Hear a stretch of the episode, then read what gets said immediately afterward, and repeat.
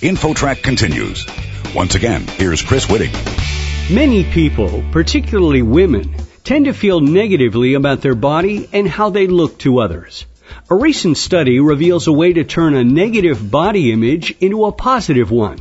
With the story, here's InfoTrack's Gina Tedesco. Gina? Thanks, Chris.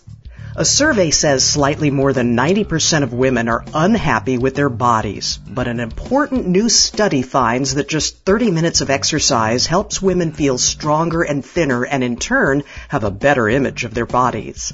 Joining me now is the study's author, Dr. Kathleen Martin Ginis of the University of British Columbia's School of Health and Exercise Sciences.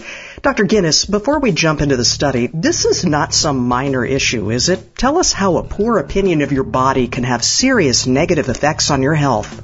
Well, we know that there are both psychological and physical health implications of poor body image. From a psychological standpoint, we know that people with profound body dissatisfaction might be more susceptible to depression, to anxiety, or even to take drastic measures to try and alleviate those concerns, such as developing eating disorders, substance use. We know even broader than that, that there can be profound implications on a person's self-esteem if they feel negatively about their bodies. And there was a research study, I guess, by the Dove Company. It showed that 8 in 10 women or girls would skip an important event or activity if they were simply not pleased with their appearance. So we're talking about this potentially interfering with social development or professional networking and advancement, aren't we?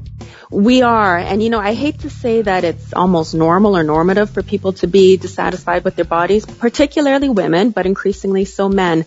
When we get kind of used to that statistic, but I think when we start seeing that a person's body image concerns, when it gets to the point that it is interfering with what they do, how they interact with other people, that's the point where we really need to be concerned and to take some action and help people overcome some of that dissatisfaction. And as to your study of the 60 women who already had poor images of their bodies, half of them performed 30 minutes of moderate to vigorous exercise. What did you find with that group? We found that following that very brief single bout of exercise, that compared to a group of women who simply sat and read for half an hour, that the women who did that moderate to vigorous intensity exercise were significantly more satisfied with their bodies. We've known for some time that exercise leads to improvements in body image, but with this study, we were the first to demonstrate that that single acute bout could have a lasting effect on body image. At least we only kept the women in the lab for 20 minutes, but throughout that entire 20 minute period post exercise, they continued to feel more positive about their bodies than the women who sat quietly and read for the same amount of time. And interestingly, I'm wondering if there were any comments that the women made about the results. Did the women who exercise say anything about, wow, I didn't realize this was going to be so helpful? No, in order to keep the study controlled, we were careful not to interact with the women during the rest period. But subsequent to publishing the results and some of the women in our study seeing the results, many of them did acknowledge that exercise does make them feel better about their bodies in the short term. And do you believe the exercise released endorphins, which kind of make us feel good and happy?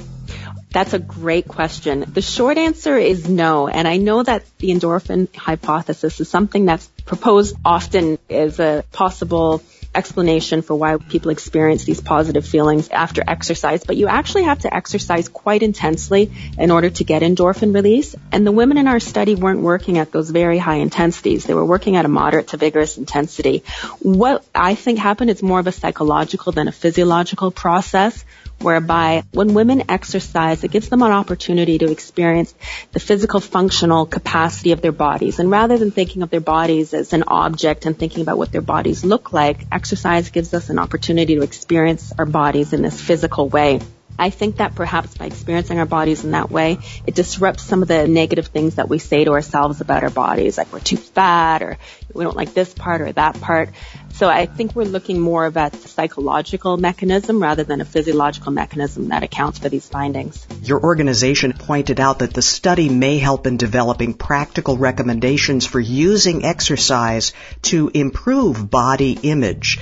Now, can you give us a preview by chance of this broader approach? Would it involve exercise? Would it involve other components? And if so, what those might be? Sure.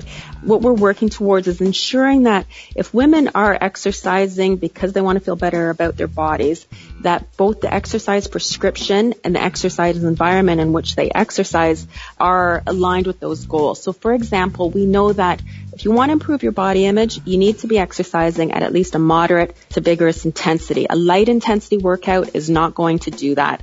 So when it comes to exercise prescription, you know, that's really important. In our study, we had women doing aerobic exercise, but I've also done studies where women have done strength training, and we've seen that the strength training can also improve body image. What I think is important there is that we need to ask women, what is it about your body that you don't like, or what are your goals around exercise, and then make sure that they're prescribed aerobic exercise or strength training or a combination depending on their goals, because that'll have implications for their body image change. Then when you look a little bit broader at the environment, I've done studies that show that if women exercise in front of a mirror, that's going to lead to them being more dissatisfied with their bodies. If they exercise with an instructor who is saying things like, let's tone those glutes and get rid of those flabby abs, that's not going to be conducive to improving a woman's body image. So in terms of how we use exercise to improve body image, I think it's important to start packaging together this information that we've gleaned over years of studies to make sure that we're setting women up for success in an exercise setting, both with the prescription and with the bigger environment in which they're doing their workouts. We're visiting with Dr. Kathleen Martin Ginis of the University of British Columbia's School of Health and Exercise Sciences. Her new study shows that exercise can help women have a better perception of their own bodies. And doctor, you brought it up a moment ago. This is an issue for men and boys too.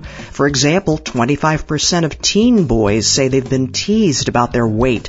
Do you believe that parents are aware enough that boys can be dissatisfied with their bodies just like girls? No, I don't actually. I think this is still very much an issue that people think is a women's issue and a girl's issue. But if you look at the most recent surveys that are coming out, including the one you just cited, we've certainly seen an increase in male body dissatisfaction over the past decades. I've seen some surveys that have suggested that the degree of male dissatisfaction and the percent of men who are dissatisfied is approximating that of women. It just seems to be though that men are dissatisfied for somewhat different reasons, whereas women almost right across the board want to be thinner. With men, you have some men who want to be thinner, but also some men who want to be bigger and bulkier in terms of having more musculature. So the dissatisfaction tends to be the same, but the root of it tends to be different for men than women. Dr. Kathleen Martin Ginis of the University of British Columbia's School of Health and Exercise Sciences. Thank you for being with us today. It was my pleasure. Thanks for having me. For InfoTrack, I'm Gina Tedesco. You're listening to InfoTrack the weekly show with information you should know. A production of Syndication Networks of Chicago.